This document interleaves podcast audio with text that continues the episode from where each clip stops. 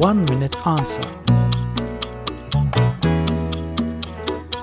Is climate protection socially unfair and only something for the rich?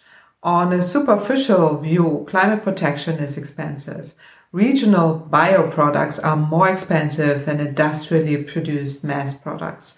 We consumers have to pay more for green electricity than for nuclear power, and gasoline for car travel costs less than a train ticket. But the truth is that the lack of cost transparency hides how the prices really come about. The truth is, climate protection creates social justice. Two reasons for this. Firstly, the consequences of climate change hit the poorest harder than more adaptable rich nations and populations, whether in Germany or in the rest of the world. Climate protection helps the most vulnerable.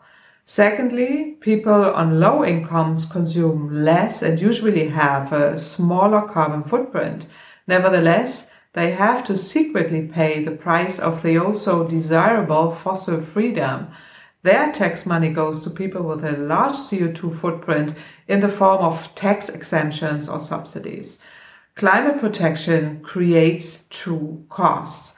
And climate protection creates social justice between rich and poor, between strong and weak, and between the generations of today and tomorrow. One Minute Answer